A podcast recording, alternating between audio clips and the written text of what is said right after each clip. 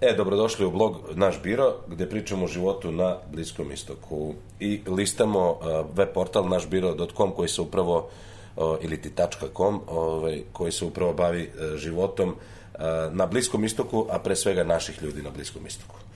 I vrtimo tako stranice i prva tema za danas nam je rođendan Ujedinjenih Arabskih Emirata koji se desio pre tačno 10 dana, obzirom da je danas 12. decembar, a Uh, ne znam kada će ovo biti emitovano, ali u svakom slučaju nema to emitovano, to se emituje kako da. stigne. Uh, znači, ovo snimamo 10. decembra, što je tačno 10 dana posle rođendana Emirata. Uh, Marko uh, je... Marko je stariji od Emirate. Pa jesi? A znaš da sam skoro razmišljao... A? Mesec dana. Mesec Nemoj da zezaš. Nemoj da zezaš. Baš sam skoro razmišljao kako mi tako malo fali, razumeš? Jer je 71. osnovana država i ovaj, ti si duže ovde, a, a, a, koja su tvoja ono, zapažanja o, o promeni Emirata za, za ovih 15 godina, šta je bilo pre? Ajde da krenemo stvari šta je bilo pre. Znači, 30. godina ovog veka, prošlog veka, ljudi su uh, pa roni... polunomadski živeli, stvarno je bilo prilično zaostalo, mislim. Do, i, ja mislim da, da je počelo ono uh, vađenje bisera pre 30 je bila 30. kriza najveća 30 je bila najveća kriza jer su Japanci izumeli ono artificial do 36 uh, u 36. godine su tako nešto sam ja čuo, da, da, neki, neki, sam gledao dokumentarac, a, do 36. su vadili perle, što će reći, mm. a, otisnu se brodoju, kao što su naši ljudi odlazili u brda da, da čuvaju da. ovce i tako dalje, ovde su ljudi ovaj, odlazili brodovima na more i nekoliko meseci bili tu na plažama i skupljali bisere, znači otisnu se čamcem, na dah se naravno roli, da. nije nikakva preme bilo niti cevki, niti bilo čega i kažu da su ljudi znali da zadrže dah po jedno 5 minuta, 10 minuta skupljujući e, bisere po dnu ovaj, e, zaliva, odnosno ovaj, mora. I onda je naišla velika glad kad su Japanci počeli da da Pro, proizvode veštački. veštački te bisere. Da. da. I, I sad, e, između toga se desilo, da, ja sam čuo kao zašto, zašto su Englezi napravili, ovo nije bila kolonija engleska, nego je bio neki protektorat engleski, a zapravo se svodilo na to da a, nisu hteli, pošto su u ovom kraju a, dosta bili aktivni pirati, i oni nisu hteli da dozvole da im se pljačkaju brodovi i tako dalje, a bila je bitna transportna luka, ovaj, odnosno usputna luka od tamo dale, dalekog istoka do Evrope. Ovaj, I onda su samo stavili protektorat i onda su se ne, pronalaskom nafte E, države dogovorile da se ujedine ovde u, u, u Ujedinjene Arabske Emirate, odnosno ne države, nego ti Emirati, je tako? Da. A, a, a podatak iz jednog fenomenalnog diplomskog rada, mog, govori da je 1950. godine na celom prostoru Emirata, koji je otprilike e, veličine Srbije, to je negde ovaj, površina Emirata, otprilike uh, ekvivalentna površine Srbije, je bilo negde se samo 70.000 ljudi. Znači, na celoj površini. I to kažu da je preterana cifra, duplo preterana cifra, znači da je bilo daleko manje. Ove, to su zvanični podaci. E, ali evo sad dolazimo do situacije da danas u 2017. godini ima e, skoro 10 miliona stanovnika u Jedinim Arabskim Emiratima, da. naravno koji nisu Emiraćani. A odlično za učenje istorije je Etihad muzej. Da. Odličan, odlično mesto za učenje, za, mislim, ali, ali, ovaj deo novije istorije od njihovog uh, ujedinjenja i to. Ja, baš u tom Etihad muzeju, to je jedan od novih i jako, jako modernih muzeja, korišćenja svih mogućih hologramskih, touchscreen, da. tehnologije i tako dalje. I, i ovaj, ima jedna lepa priča, doduše na arapskom, ali ima titl, uh, o tome kako su zapravo nastali Emirati te neke 69. godine. Našli su se Sheikh Zayed, the da. father of the nation ili otac nacije, i uh, šejk Mohamed uh, šejk Rašid, izvini, ovaj, Al Maktum, e, vladar Dubaja, da. u jednom šatoru, rukovali se i to je bilo faktički a, a, na, dogovorili se o Emiratima, to je bilo dovoljno tada i tako su ljudi radili, da kažem, ugovore i dogovore ovde. Jedini živi svedok, jedini svedok toga, znači tog, tog rukovanja, bio je šejk Muhamed, sadašnji ovaj, vladar Dubaja, Ovaj, I to je prikazano u jednoj hologramskoj priči u tom uh, Etihad muzeju. Mislim, nije neka istorija od 69. godine. Mislim. Da, da, ali dobro, Etihad je, mislim, znači union, je li tako? Da, da, jedinstvo. Zajedništvo, zajednica. Da, da, da, da. da. da. tako, da, tako da su eto, osnovani uh, 2. decembra 71. godine zvanično osnovani u Jedinjene Arabske Emirate i bila neka priča da su tim Emiratima zapravo trebalo da uh, pristupe i Katar i Bahrein. Jeste. Čak je neko pot, njih potpisao onaj neki predugovor. Pa su se posle... Da. Posle su se, da, nešto predomislili. Da. I izašli su u zadnjem trenutku. Da. Tako da sad imamo uh, uh, Ujedinjene Arabske Emirate sa svojih sedam Emirata, Uh, i kažu da svaki emirat ima svoju vrstu peska, ono boju peska, otprilike kao različite kad god ovaj, zađeš kao u pustinju. Ovaj, I lepo je živeti ovde, eto, to je možda zaključak cijele ove priče. Ovaj, a ajde sad ti kaži šta se promenilo ovaj, od kada? Od 90... Od kad, pa od kad si ti pa došao? ja sam došao 99. pa ja opet, kad gledaš iz lične perspektive, tad je stvarno bilo nekako lepše živeti ovde. Mislim, meni se čini. mnogo je bio jednostavniji život i mnogo su ekspatrioti bili uh, ređi ovde. Sad, sad je u stvari nisu bili ređi ni tada, nego što je, ajde da kažem, ređi su bili evropski ekspatrioti, odnosno belci Dobro. u to vreme. I, i, i mnogo bilo lakše tada, a, a bio je non stop growth, veliki, veliki uzlaz industrije i ovaj, tada je bilo mnogo lakše da krenuti nešto privatno da se radi i obogatiti se. Ljudi, ljudi koji su došli pre 30 godina su mnogo, svi su, redko ko da se nije obogatio, redko ko da, sad, da se ono, samo radio u firmi nekoj tako. Ali ja sam često razmišljao o tome, ok, to je bilo otprilike kao što su indijancima prodavali ogledalca, tamo ovde je neki biznis Tako kao je. prodavan. Tako je. E, e, I naravno, e, ljudi u Emiratima i lokalno stanovništvo i ljudi koji dugo žive ovde, e, jako su se izoštrili što se tiče tog biznisa i sada je ovo ozbiljna e, poslovna destinacija gde mora ozbiljno i profesionalno i na svetskom nivou biznis da se radi, ne bi li se uh, od uh, gigantske konkurencije čovjek izborio. To Tako je, ogromna, ogromna promena od odnosu na tada. A tada šta god da si krenuo da radiš, da kažeš ajde uvozit ću uh, aute, prvo niko od tih automobila proizvođača nije gledao ovo kao ozbiljno tržište, tu se proda pet automobila godišnje ili tako da. nešto i davali su te distributivne ugovore i ko je tada potpisivao neki distributivni ugovor koji je on ekskluzivan, znači Da. u, na 15 godina što je bilo lako pregovoriti Da. u to vreme, taj je ubrao ove sve benefite toga za 10 godina kasnije kad se prodavalo na desetine hiljada automobila, pošto je veliki, veliki stvarno uzlet ekonomije bio Ali dobro, u to čekaj, vreme. ti si bio bliži tom vremenu ovaj, kada je moglo svašta da se proda. Ovaj, e, e, sad, sad recimo ja razmišljam, ok, došao, ja sam došao u Dubaj pre četiri godine i e, pre četiri godine ovde već situacija bila ozbiljna poslovna utakmica, tu nema šta. Pre 15 godina kad si ti bio već su ozbiljavala. Jeste. Da, ali 30 godina ranije nije. Ali koja je to nova destinacija gde bi ti, pazi, šta je bio Dubaj pre 30 godina? Šta si imao u Dubaju pre 30 godina? Da. Ja sam 2005. bio u Dubaju na, uh, ovaj, na tri dana sam došao Da.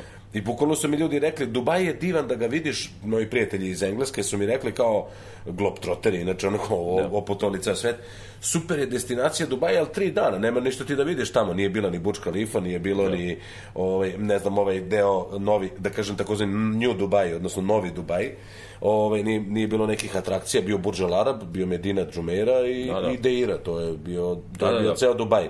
E sad ja tebe pitam, ja hoću, ok, kaže, neko kaže Kazahstan je nova destinacija. Da li treba ono, zagristi i otići u nedođi u pesak, u, u, mislim, naravno, Kazahstan je, o, i Astana su već ovaj, debelo razvijeni i, i, i, ovaj, i ozbiljne zemlje, ali opet je tu u nekom povoju, nije to Dubaj. A, šta, šta treba imati da odeš na tako neku destinaciju? Misliš kako treba izabrati destinaciju ili, ili ovaj, kako izabrati tu destinaciju gde se očekuje veliki... Kako preživeti? Čekaj, ti treba da živiš u nekom kazamatu. Nije to sad ono Dubaj, ovde živimo, svako ima, standard je da svako ima bazen, teretanu u zgradi, ako, ako Da. nemaš bazen, svi ti se smeju. Znači, ovaj jedan prijatelj, jednog prijatelja koji živi u zgradi koja nema bazen. Znači, to su oni postavili neke velike standarde i visoke standarde i to je definitivno to. A zamisli pre 30 godina kad si morao da živiš u, u nekoj uđerici, ono, u Memli nekoj i to sve. Jeste mislim. prilično jednostavno negde pored plaže, kao što se živi sad u nekim, a ne bih rekao Jemenu, ali u nekim tamo daljinskim e, selima ovde, možda u Emiratima, negde na istočnoj obali, je verovatno takav život. Znači ti možda živiš u nekim sklepanim kućicama blizu, blizu plaže, znači plaža ti je tu. Ja mislim da se tako živelo. Mislim, i to je, Englezima znaš da to nije neki problem. Mi smo malo, mi smo malo više e, konzervativni i ne navikli Što da putujemo po svetu. Pa on njima nije problem nikakav, oni, oni, oni su uspevali pre 40-50 godina po, po celom ovom azijskom, znači u Maleziji i ovde. Oni si naprave tu komunu njihovu i mogu do smrti da žive u Africi, u Maleziji ono ko, aha, i kao... nikad se nikad ne vrate nazad kući, niti potrebu, niti želju neko osjećaju. Mislim, jednostavno oni su ljudi koji, kojima to nije nikakav problem, a naši ljudi su mnogo teži za takve promene. Ja imam takav sam dobio osjećaj. Uvek se, trud, misliš, uvek se trudimo da napravimo uh, ta, Srbiju tamo gde jesmo. Ono, A odu, evo sad ti odu u Ameriku, ljudi naši, gde, u Amerika je baš ono prava žemlja koja prihvata tako koja, koja, gde se svi postanu Amerikanci, ali ima naših koji 30 godina ne postanu Amerikanci, nego uvek ostanu, uvek da. ostanu, uvek navijaju za, za Novaka Đokovića kad dođe tamo da igra, ne za nekog američkog ovaj, ne znam, nekog američkog tenisera, hoće ti kažem, uvek ostanu vezani i uvek žele da se vrate kući i da tamo žive. Mi smo malo nekako drugačije, mnogo smo više vezani za našu zemlju nego što su drugi Pa jeste, meni, meni zanimljiva činjenica, to što kažeš, oni nađu sebi neku komunu.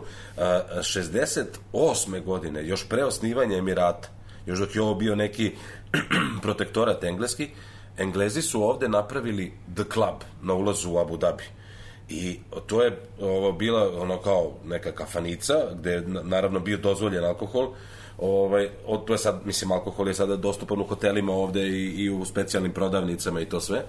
Međutim, ovaj, tada nije bio. I oni se okupe oko ovaj, toga, kao dođu, zezaju se kao The Club, imaju neki ono mali golf teren, ono devet rupa, I to im je bio, da kažem, život. Mislim, da. na, na to misliš? Da, tu se da. nalaze vikendom i tako. Pa Mislim, oni su, znaš, i one trkački klubovi svuda u Maleziji, znači gde se skupljaju Englezi, oni su, oni se organizuju gde god da odu, koliko god da je to daleko od, i drugačiji od njihovog života, oni si tu naprave Uh, kažem, prilagode se tom životu, znači nisu sad oni da žive na engleski način tu, ali naprave neki deo koji ih podsjeća na kuću i ne osjećaju se tako toliko, znači, kao stranci ali opet mogu da žive bez problema tamo po 20-30 godina i do, do smrti. Znači, ništa to njima nije nije nemaju nostalgiju nemaju nostalgiju da. ko, koju mi imamo ja sam dobro ima ima vidi ali ima ona priča za za Engleze one boarding school gde ti pošalješ svoje dete da živi u internatu 6 godina mislim da to je da. za, na, za nas Balkance da, da. apsolutno nepojmljivo da. jer uh, imamo ovde primere da ljudi posle fakulteta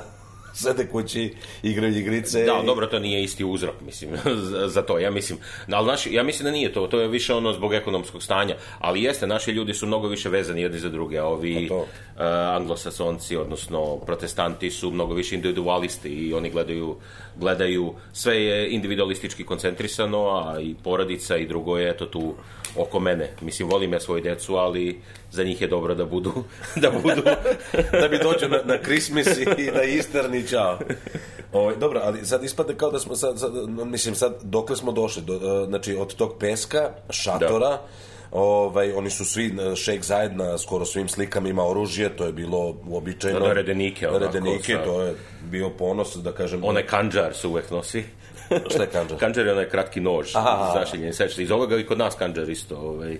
Pa ne znam, da. I oni ga zovu kanđer na arapskom. Aha, ne znam, ne znam kako, ne, bodeš je, ne, ne znam. Da. U svakom slučaju, ove, od te situacije, za, za, za tvog života, znači par meseci je razmaka, već su debelo bili ono spremni ugovori za potpisivanje kad se ti rodio ovde u Emiratima, Znači ima naravno slika po internetu kako je bilo ovde. Došli smo do toga da, da je sad uh, kompanija Emirates, koja je jedna od najvećih uh, uh, svetskih kompanija, uh, ako ne i najveća za uh, ovaj let, aviotransport. aviotransport ovaj, uh, da je Dubai Airport naj, uh, najgušći, kako sad, sad mi fali reč, Uh, najprometniji. najprometniji, da. Ovaj, najprometniji uh, aerodrom, internacionalni aerodrom na svetu. I evo sad recimo meni fascinantno. A, a, a Airbus 380, onaj dvospratni avion, onaj debeli slon, ogroman. Fenomenalni, da. Fenomenalni. A, je atrakcija gde god da sleti. A ove godine, obzirom da je 100 godina od rođenja uh, Šeh Zajeda, pa simbolično su oni tako napravili, ali potrefilo se da uh, uh, je stigao 100. Airbus 380 ove godine u Emirate. 100 aviona, 100 do dvospratnih aviona, da. Airbus 380 i još treba da stigne nekih 50 komada do 2020. Ali to nije samo za Etihad, ja mislim da Emirates ima i preko toga. Ne, ne, ovo je Emirates.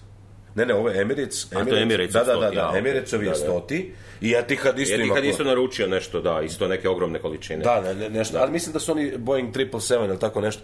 Znači, uh, uh, uh, 100, 100 dvospratnih aviona, kolika je ta frekvencija Da. koju ima aerodrom. Ja sad sam stvarno ovog leta ovaj, odavde odleteti negde nije, nije prevelika, prevelik problem, pa sam letao i stvarno ima ono, ovih, za, tih uh, kako bih rekao, uh, aerodroma gde je gužva i tako dalje, ali ovo ovde stvarno fizički osetiš gužvu, znači u Abu Dhabiju i Dubaju, a aerodromi su 100 km jedan od drugog. Mislim, Da. to je stvarno, da kažem, fascinantna situacija. Tako da, ovaj, veliki put su prešli Emirati. I uvek svima koji dođu volim da predložim knjigu Flashes of Thoughts, uh, Sheikh Mohammed bin Rashid Al Maktuma, uh, vladara Dubaija i prime minister, odnosno premijera uh, Emirata, uh, gde on govori uh, zapravo kao neki dijalog sa javnošću, gde on govori kako su nastali ovi uh, uh, Emirati, uh, z- zašto je ta potreba za naj ovo, naj ono, Guinnessova knjiga rekorda ima najviše posla u Emiratima. Mislim, imaju dobru, Da. dobru veliku kancelariju ovde, jer stalno se obaraju neki rekordi, pa evo, čak i taj Airbus 380 e, je ovaj nek, nek napravljen u cveću u Miracle Gardenu. Da. Ovaj kao najveća cvetna instalacija na svetu, ne znam ja. A da napravljen je cveće, jeste fenomenalno. cveće, da. Pazi, naručeno je 142 aviona, još 142. pa piše ovde na biro, 142 Da, da, da. aviona, Airbus E380, u sledećih nekoliko godina će doći. Ha, to je stvar, da. Pa dobro, sve se, vrti, sve se vrti, ajde da, da, da tu negde i zatvorimo tu priču o, o, o ovom e, Dubaju i Emiratima. Sve se vrti oko Expo 2020 e, koja je prilično a, a, velika tačka i velika bit, bitan element razvoja Dubaja, pogotovo tog jednog novog dela. I ajde još bitno je reći da je taj Dubai South oko koga se vrti taj e, e, Expo 2020 prilično daleko, ima jedno 20 km od e, centra, možda i 30 km od e, centra Dubaja, ali opet se smatra nekim, ajde da kažem, delom Dubaja. Jedan Da. pravi veliki megapolis sa Pa ja mislim to im je pravac gde hoće da se razvijaju. Mislim i ove stvari što se, sve novo što se gradi ide u tom pravcu, ne mogu više na sever. Sever je šarža, Šarža i već, Ačman da, je, i da, ovo. da, da. I to im je jedini smer, znači u kom mogu da idu. I ovaj, i razvijaju i metro se pravi do, do Expo 2020. Da, sad su prekinuli liniju da bi mogli da nastave metro. Ali šta je sad šos? Ko je mogo 2005. godine kad sam ja bio ovde da pretpostavi da će ta pustinja Znači, bi- bili smo u, Deira City centru, koji je bio jedan od jedan mol, mislim, ne znam da je bilo više molova. Još, Znači, da, dva, dva, tri mola su da, bila, da, znači, neka mala. Ovaj, znači, u, u Deira City centru je bila, bio model uh, uh, JBR-a, to je sad Da. jedno taj novi Dubaj, novo naselje i tako dalje, sa ogromnim soliterčinama i, i, i, i marina cela i sve. I to je bilo kao ideja 2005. godine. Evo sad, ajde, fast forward uh, 2015. 2017. Znači deseta godina kasnije, to je već ono stari, mislim ono, izanđeni deo. Mislim, u smislu, nije to sad... Ne, tačno, i u najveći uzlet u stvari bio to 2006. 7.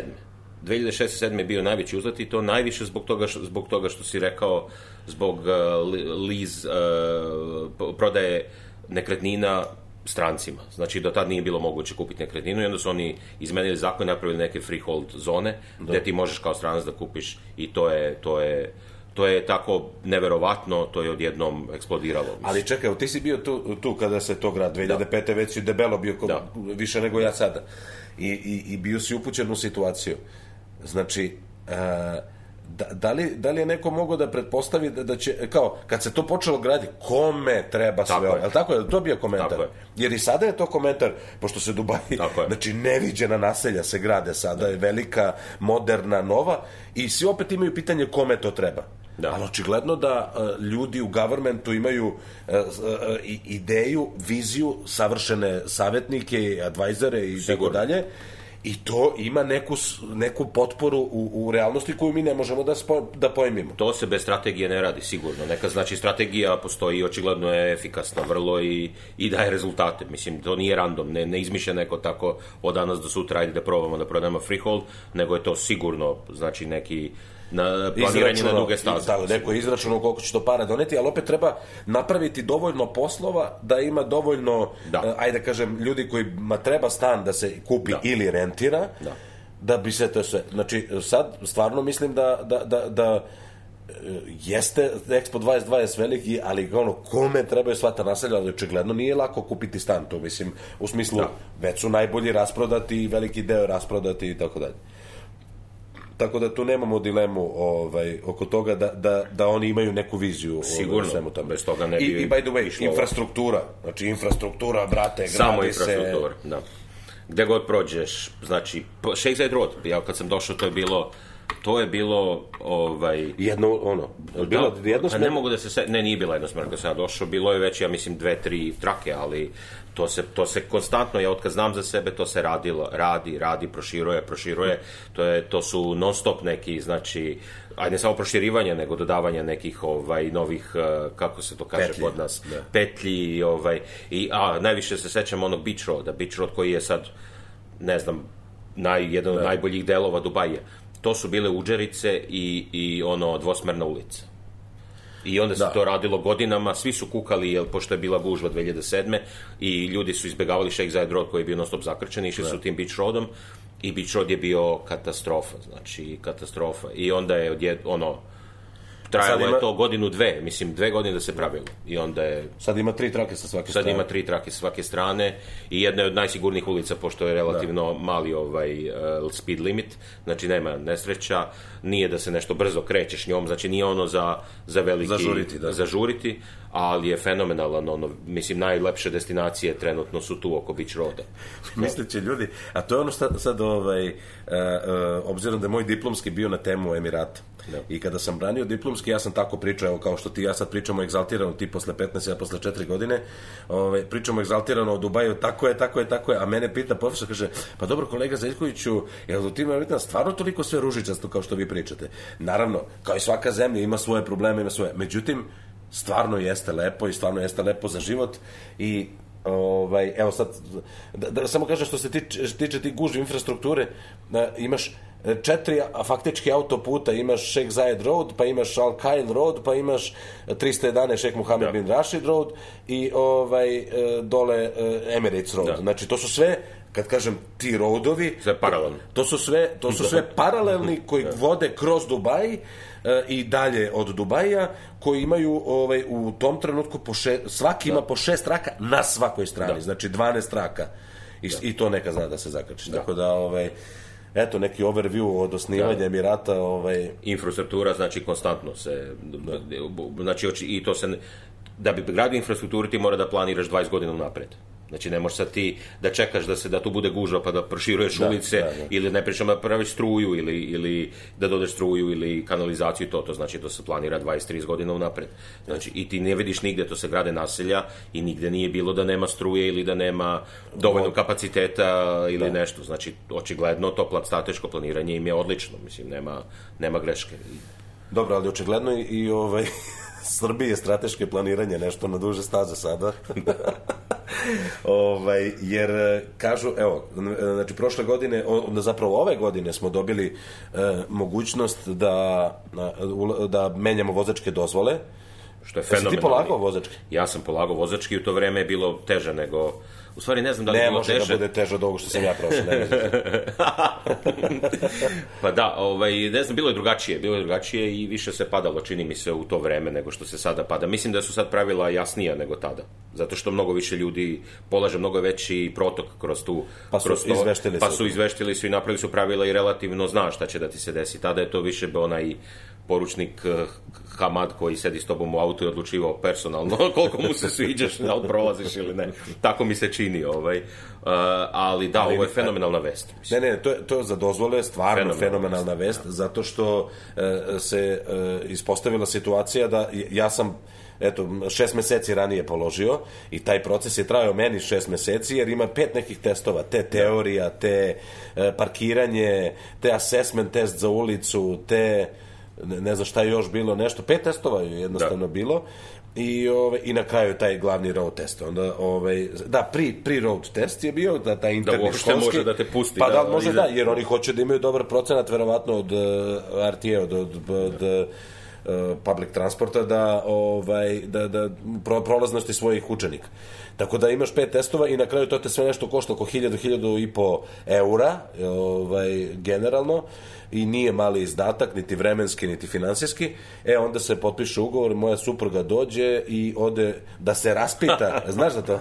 da se raspita i da kažu može. Ne, ne, ne, on, otišla da Nisam se znao. raspita, otišla u Manaru ovde, u, u, u taj centar državni, izvinite, ja imam samo vozačku dozvolu, rekli su da trebaju neki papiri i to sve, ona, ova žena tamo neka, pošto onom, da kažem, ženskom delu tamo, da ne manji red, ono. Da. Ove, I ova pogleda ta neka šefica, kaže, aha, dozvola, hoćete da vam zamenimo? I bukvalno ona otišla se raspita bez ikakvih dokumenata, bez ikakve priče, bukvalno za dva minuta ovaj, je uh, podelila, uh, dobila dozvolu, s tim da ona nema srpsku sada, znači ona je uh, morala da A, da, morala zameni da da srpsku, da. ali je uzela međunarodnu emiratsku, tako kad to u Srbiju voziće na međunarodnu da, da, da, emiratsku, da. a ova je nešto valjda deponovano u, u srpskim da. tamo ovaj, policije ili ne znam ja. Pa i ne treba ti više ta međunarodna emiratska, mislim da možeš da pa, voziš bilo gde na svetu. Da, da, realno. I još je dobila manuelni, a ja sam polagao na automatiku i sad ja imam dozvolu odavde. Samo na, za automatiku? Da, da, ali, ali imam srpsku dozvolu za, za manual. Tako da, ovaj, hvala Aleksandru Vučiću, ovaj, Ne, ali stvarno, ovaj, e, to sa vizama ako se desi, to je ovaj Da, sprema se da ukinu vize, to će da bude to to će tek da bude ono veliki veliki uspeh. Mislim, bit će stvarno dobro, mnogo će da... Pre... Jel sad koliko se čeka? Dobro, relativno i sad da... se dobija brzo viza, e, ali znači postoji, za dan. Ali postoji sad multiviza? Ja mislim da postoji... Multiple entry, pa da. ne znam, da, nisam siguran. Znači, ja znam da ima ove visit vize, kad nekog zoveš da dođe, moraš da daš ko, ko sponzoriše i to, onda imaš turističke vize. Ranije to, ranije samo mogu da dovodiš na te vizit vize, a turistička mora je da odseda u nekom hotelu, Aha. odnosno hotel mora da aplicira ne, za njega. Sad... A sad neka agencija bilo kakva može za turističku i dobiješ 30 dana valjda i ne znam da li turistička ima samo 90, ne ne, ima turistička, turistička na 90. Da, da, da, da, da. Ali nisam siguran da li je multiple entry, to je, to je samo ovaj, pitanje. Pa ima visit viza multiple entry, to znam da ima. Visit da. viza, ali to znači neko ti je nekoga, nekoga vizituješ, nekoga, neko te ono... Pa dobro, prihvatit da. treba mi za drugara, da. ovaj, pa Tako da, tako da dosta naših ljudi dolazi, ajde, kad smo već kod ove, obzirom da je ovo prva epizoda podcasta Naš biro, uh, uh, da kažemo da je naših ljudi otprilike ovde dvadesetak hiljada sa prostora bivše Jugoslavije, da svakako ima najviše Srba oko 10.000, da, da većino, većinom iz Srbije, e, i ovaj, dosta ima bosanaca, da. ovaj, Hrvata, zatim e, Slovenaca, Makedonaca ima dosta, sada sve više u hospitalenti industriji. Da. Recimo,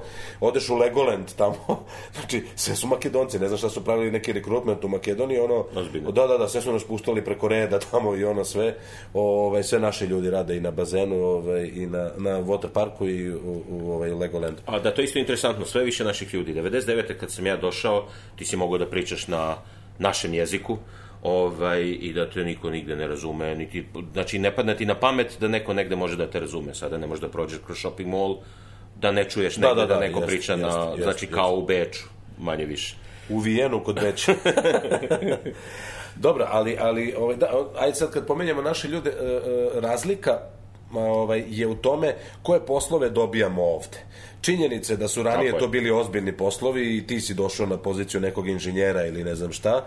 Ovaj, e, tu je bio energoprojekt e, sa puno naših ljudi i, i ovaj, ljudi koji su dolazili ono, akademski građani na visoke položaje, visoke plate, odlične pakete i tako dalje. Da. Kad kažemo paket, mislimo na plata plus beneficije za školu, plus stanovanje, plus e, da. health insurance, put kući i tako dalje to na, tako se ranije računalo, sad je uglavnom sve svedeno na tu neku platu. Mnogo se promenilo, mnogo se promenilo, ali to je zato što je baš ovo što smo pričali, zato što je Dubai postao atraktivnija destinacija. Da. Zato što sada ljudi dolaze, jer je uređeno ti i poželiš da dođeš. Ti poželiš da dođeš i ti, ćeš, ti si spreman da prihvatiš i manje i, i ovaj pa rekao sam ti, otišao sam da kupim ovu košulju u Mercato i ovaj prodavac Nemac neki.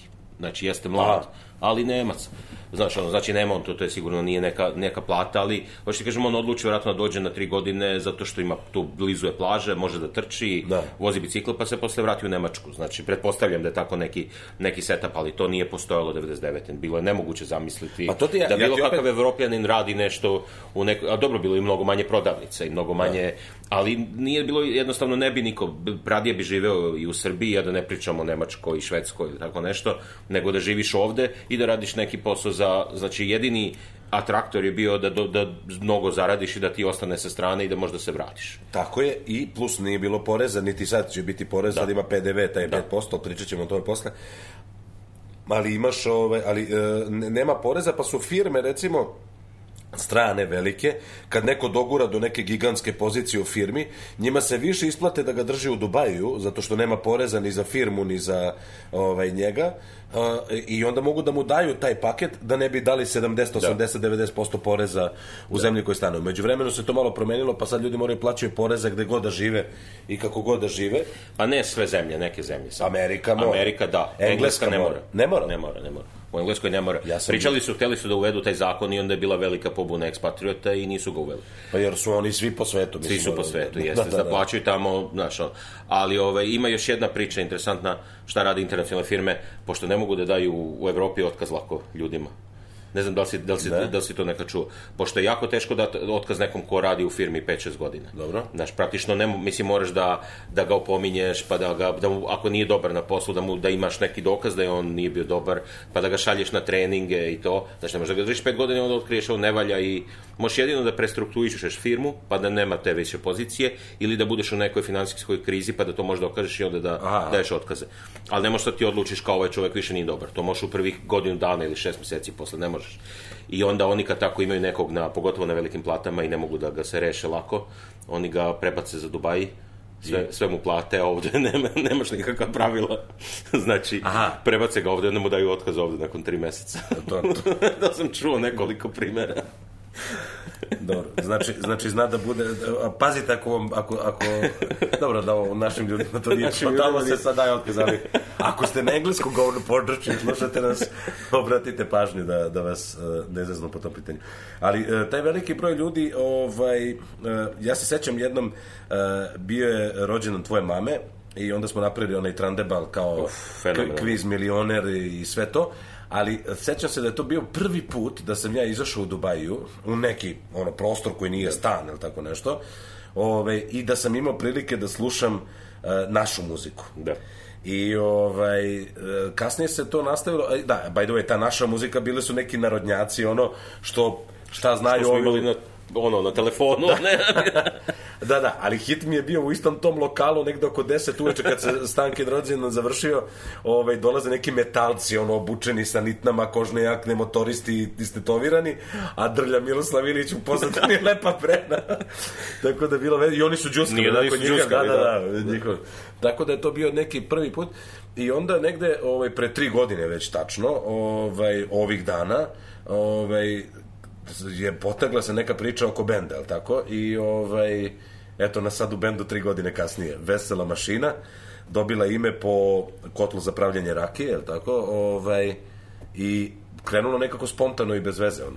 Da, da, da, Ne, potpuno. To iz perspektive. Pa, mislim, dugo se ta priča kuvala, ono, kao, ajde da pravimo neki bend, ajde da pravimo, a ima nas dosta, Bane i ja smo svirali u nekom bendu ranije, Bane Elvis Bublja- je u Bane tom Bublja, da. muzičkom, muzičkom biznisu dugo vremena, gitarista je uvek nešto, ima, nema, nismo mogli, ali posle se ispostavilo normalno da ima mnogo naših gitarista ovde na, na i ovaj, tako se to izrodila priča, neko vreme smo tražili gitaristu, bila i Bojana iz početka nešto umešana, ona imala neke ideje, a, ovaj, Bojan isto ovde dugo, ne znam da znaš, i, ovaj, i ona je to malo pogurala i na kraju se, eto, na kraju se desilo proba dve i prva žurka koja je bila vrlo uspešna i od tada samo ide na bolje i bolje.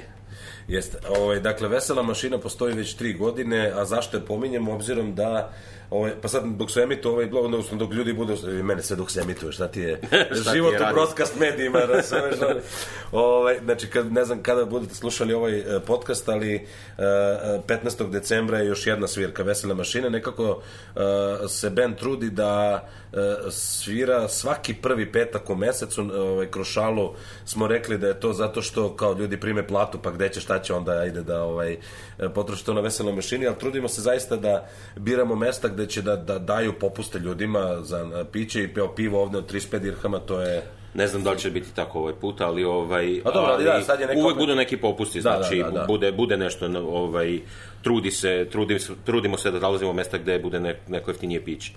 Ali poenta je da, da od nekih, eh, ajde kažem, 20.000 ljudi koliko je naših ovde, jedno Pa ja mislim da je već jedno hiljadu, hiljadu i po dve možda bilo na našim koncertima ukupno Sigurno. različitih ljudi. Sigurno. A ima ljudi koji dolaze stalno na naše koncerte da. ovaj, i ne propuštaju i kako objavimo na Facebook stranici Vesela mašina ovaj, tako se javljaju i rezervišu da kažem svoje mesto zato što znaš, kao razmišljam kao, e, pa da nismo dosadili, mi se trudimo da osvežimo repertoar i sve, a opet sa druge strane, znaš, neko dođe danas pa je propustio jedan koncert, pa dva koncerta, dva meseca nije dolazio i tako dalje, pa mu opet drago da čuje te neke pesme i ono, posluša malo stari, malo novi repertoar, mislim, ono, yes. kraju. Tako da imamo, da, i imamo dve verzije uh, Vesela mašine, ovaj, jedna je akustična verzija koju planiramo i da proširimo, pošto za sad ima dve gitare i vokal, a u principu ovaj, želimo da svi, zasviramo svi pošto je Marko ti skupio novi bas. Pa, jeste, ja sam kupio novi bas. A, pa da ovde to lincence su, su ovde a, zabavni deo te priče koji da, opet se vraćamo na, opet se vraćamo na državu da je toliko uređena ljudi možda nemaju taj utisak ovaj kada dolaze ovde i i Srbije ili od ili sa Balkana uopšte ili su bilo bilo odakle da dođu.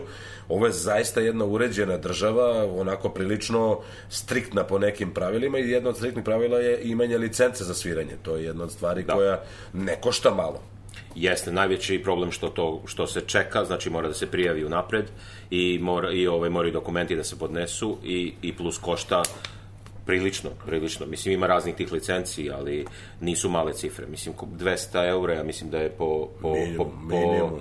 članu benda. 400, po članu benda. Mesečno. Po članu benda, ja mislim da je 200 eura, 300 eura, tako nešto. Da, da. Da, je zato kao mesečno, pošto mi sviramo jedno mesečno. Benda, da, da, pošto da. mi sviramo jedno mesečno, da je to u stvari po svirci i to ograničava mnogo i drugo što neko nemaju sva mesta dozvolu da, da nastupi pet članova. Neki imaju da. ograničenje na dva člana, zavisno od veličine mesta i tako. Nekih drugih propisa. Tako da to isto ograničava, ovaj, jer ljudi kad dođu iz naših krajeva, oni misle, nema veze, to dovedeš 10 članova, popneš se na stage, da, sviraš, da, da. ono, a nije tako jednostavno. Ovde ne, ne, ovde ne sme niko da, čak i tonac mora da ima licencu ko se penje tako na, je. na, na ovaj, binu i tako dalje.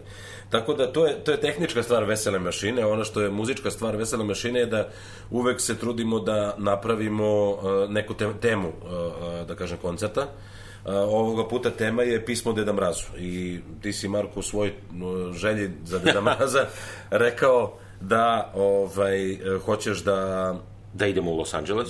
A što Los Angeles, šta sad? Pa tamo imam jednu jako dobru prijateljicu, a i tamo mi je i headquarters Pa šta si, ja, ja sam mislio da ćeš dobro nešto. Misliš zbog firme da ide. Jao, ko je naterao da ide tamo? Da, ovaj, tamo mi je i ono headquarters firme i, i Los Angeles, inače nisam nikad otišao, stvarno mislim da je mesto koje treba po, ovaj, posjetiti. A si I, čuo da se Casey Neistat celi u Los Angeles? Nisam čuo. Pa mislim priča već duže vremena i, i jednom trenutku će se dogoditi sad je po nekom Pa jedino interesantno mesto kad moje klincima pomenem da ću da idem u Los Angeles, oni svi hoće da idu, inače nigde neće da idu, Aha. vole da sede kući i gledaju YouTube, ali ovaj, kad im pomenem Los Angeles, hoće svi da idu. Ja sad ajde ono što Miloš hoće, ali kad ovi manje klince pitam, oni kažu pa zato što su tamo svi YouTuberi to im je razlog da se ide u Los Angeles. Tako da Los Angeles jeste, jeste dobra, dobra ove želja, mislim da je, i da je ostvariva ove godine, ali ova druga je ova, isto super, to je da naučim da sviram kontrabas, koji je, mislim, želja mi je već neko duže vreme i ovaj, nešto čekaj, što bi stvarno voleo. Ne, ne, ali čekaj, ta želja, ok, hoću, želim da naučim da sviram kontrabas ta želja je kao, ok, rešio sam sve u životu, sredio sam sve, ajmo sad kontrabas. pa dobro, ne može da bude želja, ovaj, ne može da bude želja nešto što te, što ti nije, kako da kažem... Što te ne pali. Što te ne pali. Znači, ja kažem, to, to je želja kad tražiš da da mraza je nešto što stvarno voliš i što nije tako lako ostvarivo. Znači, ono, Tako da ja mislim da je to, da je, da je to ne može to, to se i ne uči godinu dana. Ali, ali imaš, ovaj, imaš upright bass? Pa imam onaj neki kineski što sam kupio stvarno na, e, to nije akustični nego električni upright bass. Samo, li, samo vrat? To, to sam bukvalno kupio da probam tako kad ima vremena, a nikad nema vremena, ovaj, da vidim da li mi tako nešto odgovara, pa da, pa da onda posle ako mi se svidi uh, ceo koncept taj da počnem da guram malo jače i da upišem, ne možeš dok ne upišeš kurs i napraviš nešto redovno da radiš, ovaj, ne možeš nigde, nikako da naprediš. Štreberu! Dobro, pa ne, ovaj, to, to su lepe želje, uh, svi nešto kao, kao, želim ti se, kako da kaže, uh, želim ti sreće i zdravlja, sve ostalo može kod Kineza da se nađe, ovi drugi kažu, ma pusti tu ovaj, zdravlje, kaže, ovaj, i ovi na Titaniku su bili srećni, odnosno zdravi, ali nisu bili srećni, tako da nam treba... Sreća je glavna. Da, da, da, da. da. Pa dobro, e, ovaj, svako ima neke svoje ovaj, želje, eto, ja sam, ja sam u toj e, pismo Deda Mrazu najavi koncertu, E, za koncert koji je jako slatka, onako sa divnom novogodišnjom muzikom, poželeo od Deda Mraza da naučim da sviram solo, makar za jednu pesmu. Pa ti nemaš neka velike prohteve, to... Pa ne, ja sam to je bukvalno mesec, pa ja to je bukvalno nedelju dana da sedneš ba... malo, malo jače. pa znaš, biram pesmu, znaš, ovaj, dve, tri pesme sam krenuo, pa ah, ne, ovde, a ne, ne, ne, ne, Pa i ovi drugi neke pare put oko sveta, dobro, Elvis ima dobru želju, mora da se prizna. Šta da, da pošalje Deda Mrazicu? Da pošalje Deda mrazicu, ali, ove, ali ti ono, želja za nedelju dana se ispunjava. pa dobro, to je ja super. Ne treba ja prevelika očekivanja. E, ali znaš da ti kažem, mrka kapa, nema ništa, nema toga ništa. Ja.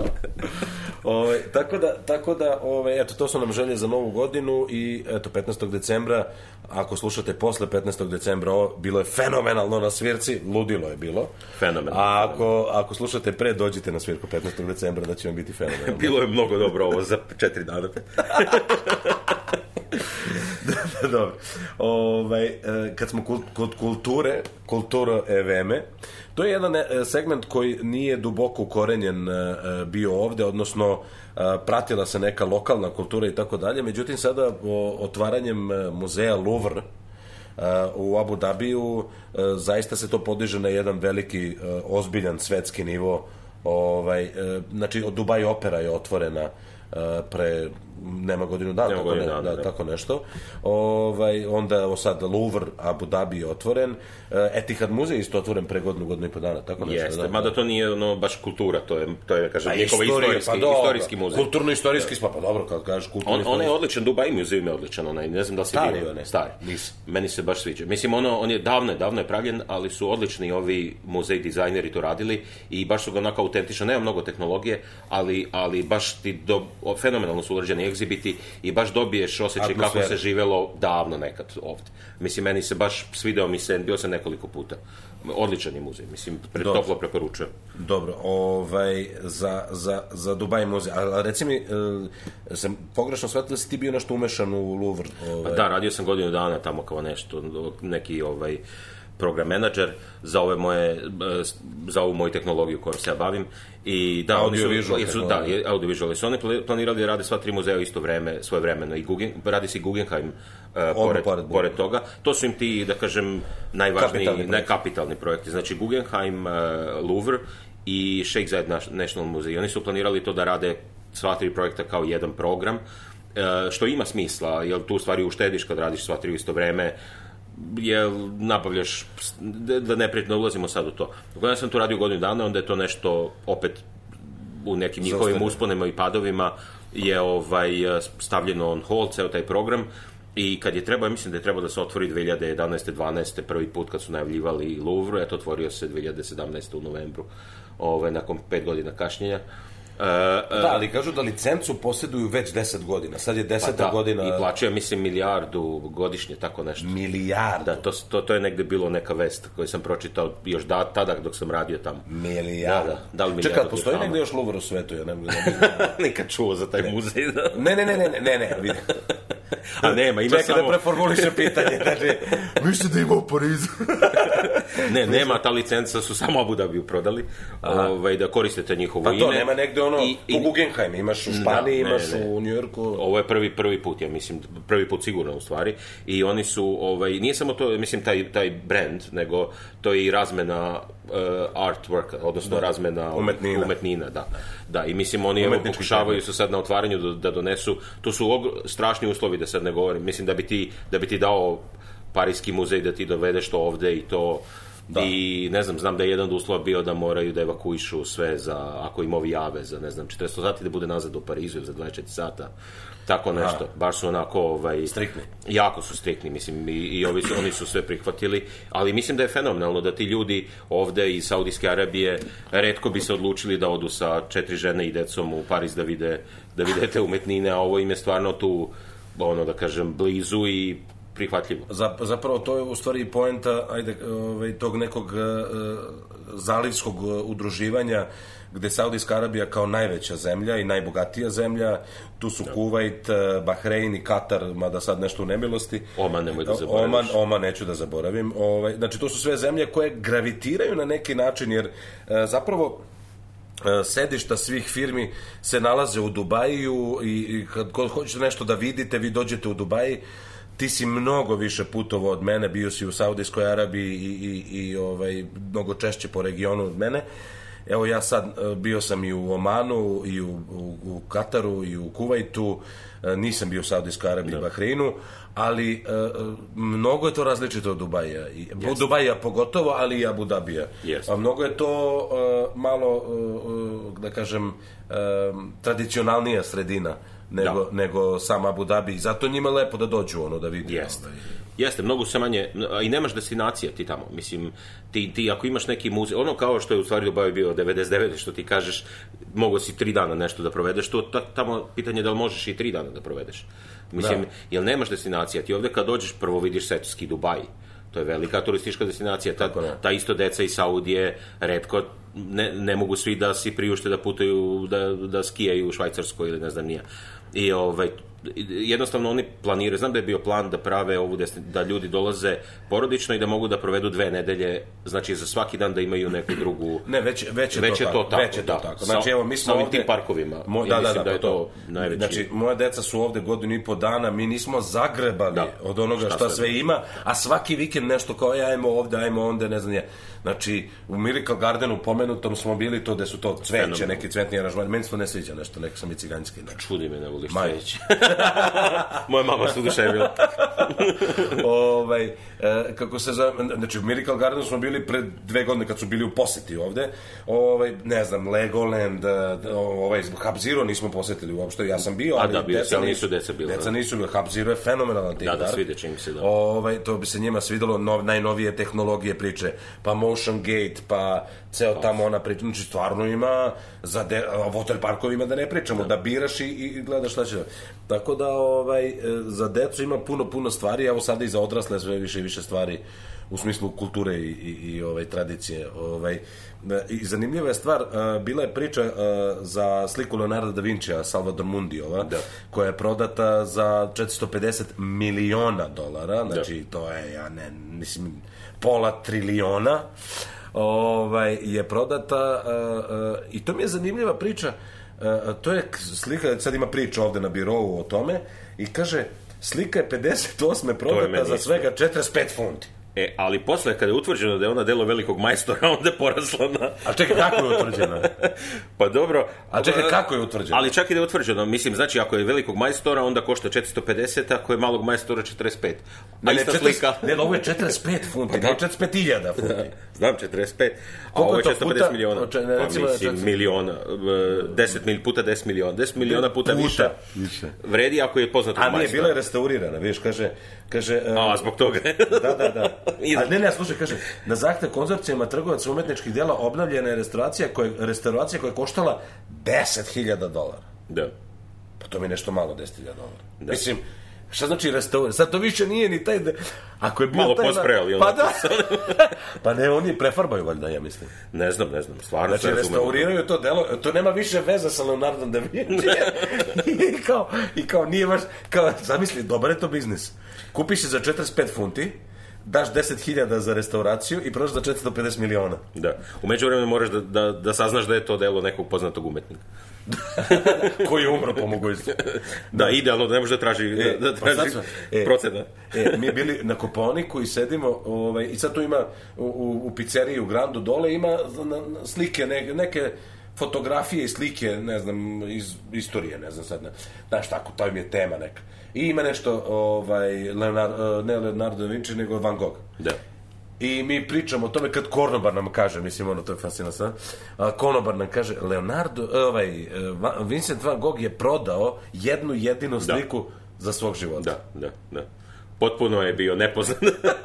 Čekaj, znači, za poče...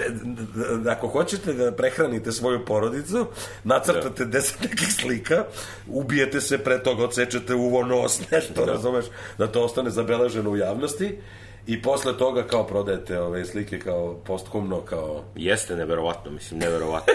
neverovatno. Ej, sad priča je bila, ove, priča je bila da je, da je to prodato, da je kupio princ Saudijske Arabije, međutim e, kasnije se ispostavilo da je to kupila zapravo firma za koju si ti radio, ovaj, odeljenje za kulturu i turizam, e, Tabit, kako se zove? Da. E, ne znam, oni su menjali imena nekoliko puta, Tourism, tourism and, and uh, Culture, culture da. Development to je tac, da, ili tako nešto. Ta, ne, menjali su tri, da, da, tri puta ime. A to je to, to je taj to je ta, jeste, to je ista ta ekipa ljudi, jeste.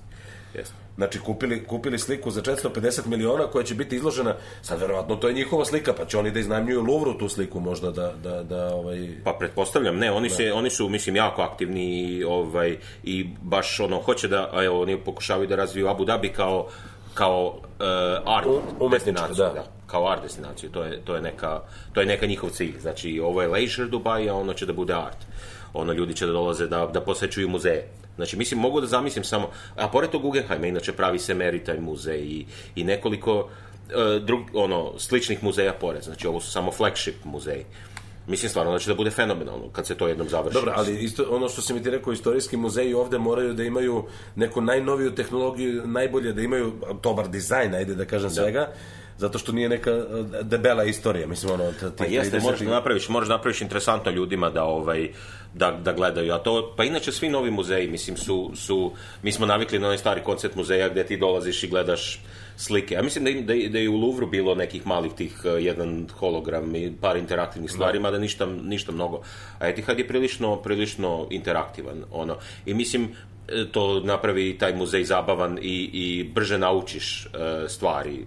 Zabavnije ti i deci je. Ostane ti, ono, ostane, ti, da. ostane zapamćeno. U poređenju što... sa američkim muzejima gde se isto tako, ovaj, da, da, da, da. kako se zove, Pa znaš da smo upoređivali... Bio, skoro, bio, bio sam onom da. kosmološkom da. u Moskvi i bio sam u Washingtonu u ovom, kako se zove, Air Space. U razmaku dva, baš, meseca, da, da. drastična razlika, znači u Rusiji su samo izložene stvari.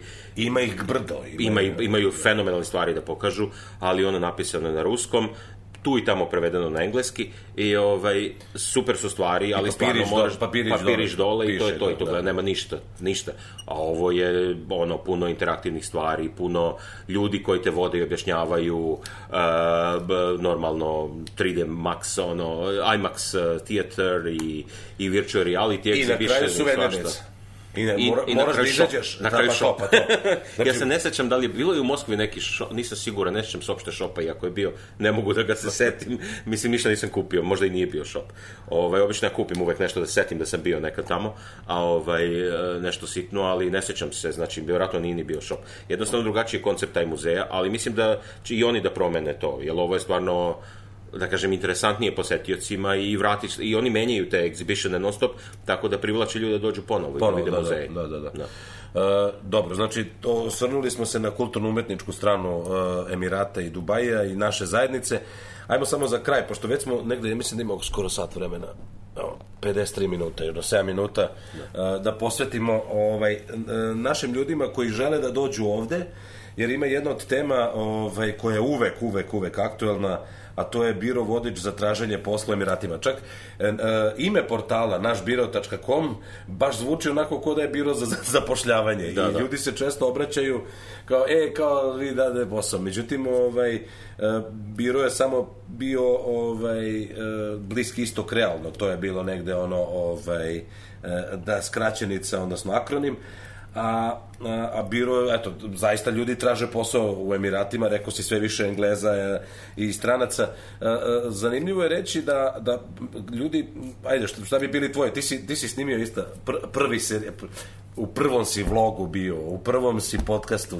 da, da, da. Mislim, dobro, da. da. Jedan od autora podcasta. Ali reci mi, ovaj, a sad opet da sublimiramo neke, možda najkorisniji savjet je i naslov toga a, vloga i linkovat ćemo ga sigurno u tekstu a, ka, ka tvom vlogu, znači a, hiljadu eura u Srbiji nije isto kao hiljadu eura u Emiratima, da. to je negde a, zaključak vloga koji je pogledalo više od 10.000 ljudi, 15.000 ljudi, tako nešto. Da. Ovaj, e, šta je poenta te rečenice i to clickbait naslova? A to je samo jedan od, mislim, stvari, miskoncepcije koji, koji donose ljudi koji traže posao ovde, zato što u, imaš platu 2000 eura i, i odmah tako ekvivalentno zamišljaju da je to tako da šta bi oni radili sa 2000 eura u Srbiji. Tipa znači, potrošim 500 evra ovde, 1000 i postavim sa strane i za 10 meseca vratim sa 15.000 evra. Je tako neko zamišljanje, da, da. da, verovatno je tako neko zamišljanje. I mislim, to je jedna od miskoncepcija, ima ih mnogo, ali jedna je ta, da kažem, što ja često vidim, pa mi uvek interesantno, pa sam to pomenuo tada, ali ovaj, to je, to je to što, znači, troškovi, naravno, troškovi su ovde potpuno drugačiji, sve je, znači, ne, mo, ne, ne možeš da živiš kod mame i tate, nije ti tu rodbina blizu da možda pošlješ decu, da ne pričam, znači kad iznajmljuješ koliko košta, Uh, dobro, živiš bolje normalno i voziš bolja kola i sve, ali sve to košta.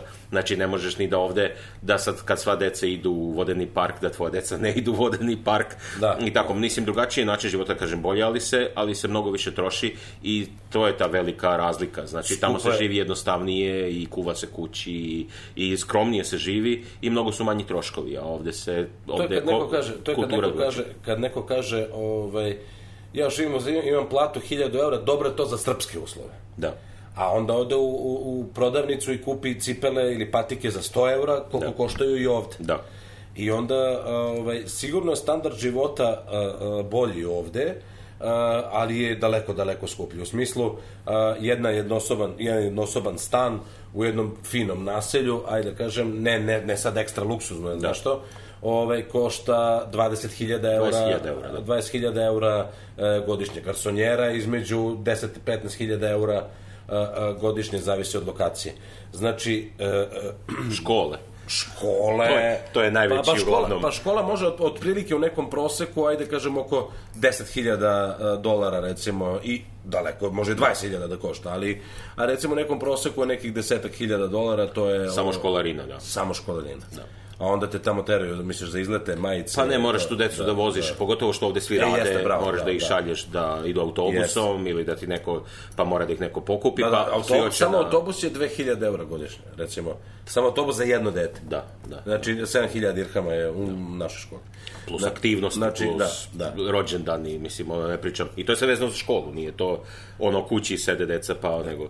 Tako da, ovaj, da, možda savet, prvi savet je da dobro proučite to. Međutim, ovaj, šta je to u odnosu na to što možeš da dobiješ ovde? A šta dobijaš ovde zapravo je otvorenost ka svetu, znači u smislu da velike kompanije posluju ovde, da ima puno kompanija ovde koje posluju uh, i da se radi na jednom, bez obzira što se ne uspeva, ali uh, ovaj, u mnogo slučajeva, ali uh, postoji želja i tendencija da se radi sve na svetskom nivou. Znači da, da, da je profesionalnost daleko veća Jer kad neko unajmi nekoga u Srbiji za 100 evra nešto da mu uradi, on ja. je spreman na neki kompromis u smislu, ma dobro, malo kasnije, ma dobro. Ovde kad vas neko za isti taj posao plati 500 ili 1000 evra, da. očekuje da razmenite da. par službenih mailova da se to dogovori. I da dobije rezultat. Da se, da se, ovaj, to se, i na kraju da dobije rezultat svega toga. Tamo, mislim, da, da, da imaju... Uh, vidan, vidnu, vidnu ovaj, val, valorizaciju toga što je neko ovaj, angažovan. Ali glavna vrednost ovde isto je što se relativno lako dobija radna viza. Ti ne možeš da odeš u Nemačku lako, ti možeš stvarno da budeš tražen, da se firma potrudi, da ti u Švedskoj sredi vizu da bi ti radio za nju. Pa čak i, znači... kad, pa čak i kada uh, ovaj, ovo je za, za zemlje, naše eksiju zemlje koje nisu u Evropskoj uniji, čak i kada te izaberu, ako nisi u Evropskoj uniji, da. teško da mogu da te zaposle. Da. A u Nemačkoj možeš znaš nemački, u Švedskoj možeš znaš švedski. Ovde svi govore engleski, ne možeš da, znaš arapski. Tako je. Mislim, to su neke, da kažem, to je, su logične prednosti. Posao se lakše dobija, verik je ono rast ekonomije. Fluktuacija. I fluktuacija, dovoljno znaš engleski, a svi znaju nešto engleski manje više. I, ovaj, I lako se dobija viza. Znači, možeš bukvalno za mesec dana da završiš ovde, bez nekih komplikacija. A to u Evropi Teško.